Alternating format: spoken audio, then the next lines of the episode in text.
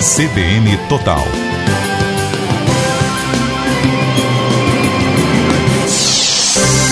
No Recife, 1 e 48. Papo de Universitário na CBN. Com os empreendedores Flávio Vasconcelos e Manuel Souza. Boa tarde, Flávio. Boa tarde, Manuel. Tudo bom? Boa tarde, tudo bom? Boa tarde, Avi. Então, nesta sexta-feira a gente vai falar de um tema que está aí, né, gerando bastante polêmica, é a educação na política. Qual a importância dos jovens se envolverem na política, se informarem? Hoje em dia, o jovem ele está muito mais participante da política do que alguns anos atrás. A gente vem reparando que eles estavam muito mais interessados em se informar e tomar uma bandeira, tomar um partido. Uhum. E é muito importante que esse jovem ele conheça os seus direitos para que ele possa reivindicá-los também. É isso, Javi. É, esse tema assim, é importantíssimo, né? Porque a gente vê que é, desde as manifestações nas ruas, a gente viu os jovens se engajando muito. É, falava que era a geração perdida da gente, né? Uhum. Porque não tinha uma participação política grande. Mas eu, eu particularmente fui, fui para as ruas e ver mais carnaval, às vezes, do que gente entendendo porque estava ali. E eu sinto um pouco isso nas redes sociais.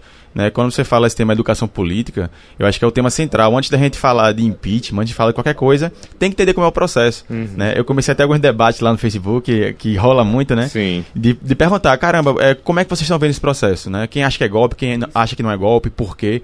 Porque eu acho que o que mais falta no jovem é entender, realmente. A gente usa muito a internet para diversão, para ver YouTube, vídeo, brincadeira, mas às vezes não para procurar. E tem muito conteúdo legal para a gente entender do assunto lá.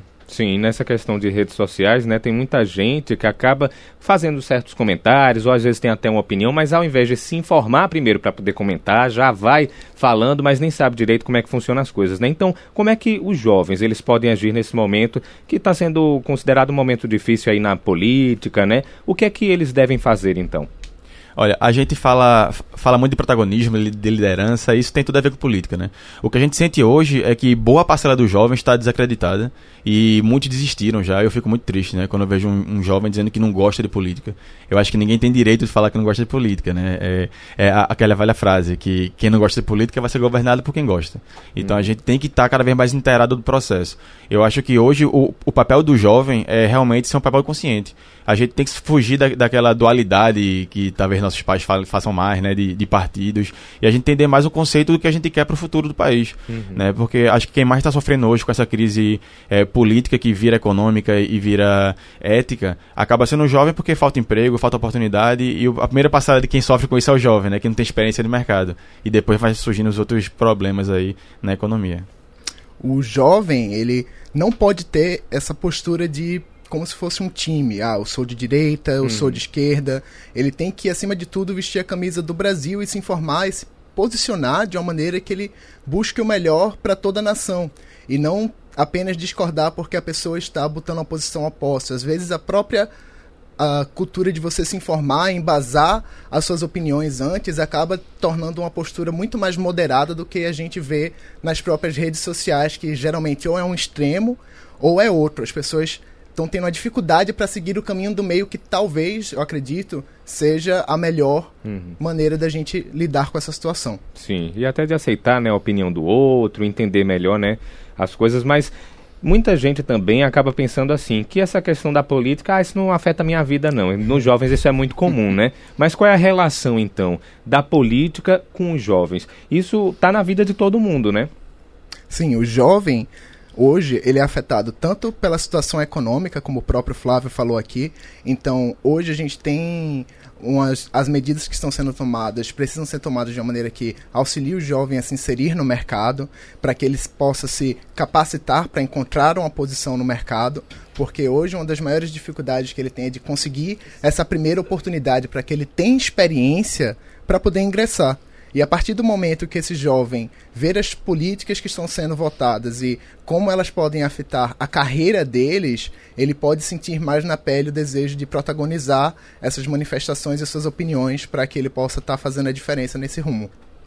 Isso aí, é, que tu falasse, Savi, é, é, muito importante, porque, por exemplo, quando a gente fala de alta do dólar, muita gente acha que só impacta quem vai para Orlando fazer compras, né? Uhum. E não, não sabe que o, o, o, pãozinho de cada dia fica mais caro porque o trigo aumenta com a alta do dólar. Então, é, existe muito uma, uma, miopia, assim, do, do impacto da política na nossa vida. E eu acho que o, o principal que o jovem deveria fazer era realmente buscar entrar na política entrar mesmo, assim, seja candidato, seja participando de movimentos, seja participando até de partidos políticos, mas eu acho que se engajar mesmo no, no processo to, como um todo, né? Porque a gente hoje tem muito crítico de Facebook, né? O pessoal Sim. que fica só curtindo e, e, compartilhando, mas fica no sofá de casa e acha que ali tá mudando o mundo. E a gente precisa sair do, da internet, que é uma ferramenta incrível para a gente se articular, mas deve ser uma articulação para gerar uma mobilização offline, para gerar algo na vida real. Isso é muito comum, né? Por exemplo, protestos são marcados pelo Facebook, aí Sim. tem 20 mil confirmações, 30 é. mil confirmações, quando chega na hora não tem nem 100.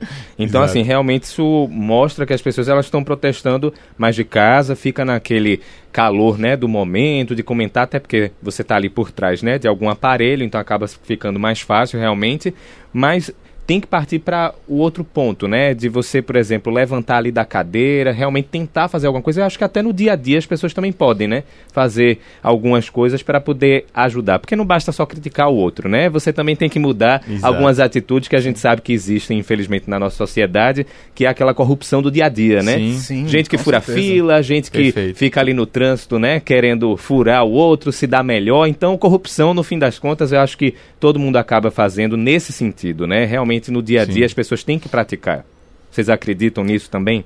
Com certeza, um dos pontos que mais me incomodou durante a graduação era a quantidade de pessoas que filavam na prova. Uhum. E muitas vezes esses mesmos alunos que tanto se incomodam com a corrupção, que tanto protestam no Facebook, pelo menos, eles são os que mais são aptos a filar e eles não percebem que isso não apenas é um ato de corrupção, que eles estão fraudando um documento, querendo ou não, como eles também estão se prejudicando e estão prejudicando os colegas deles.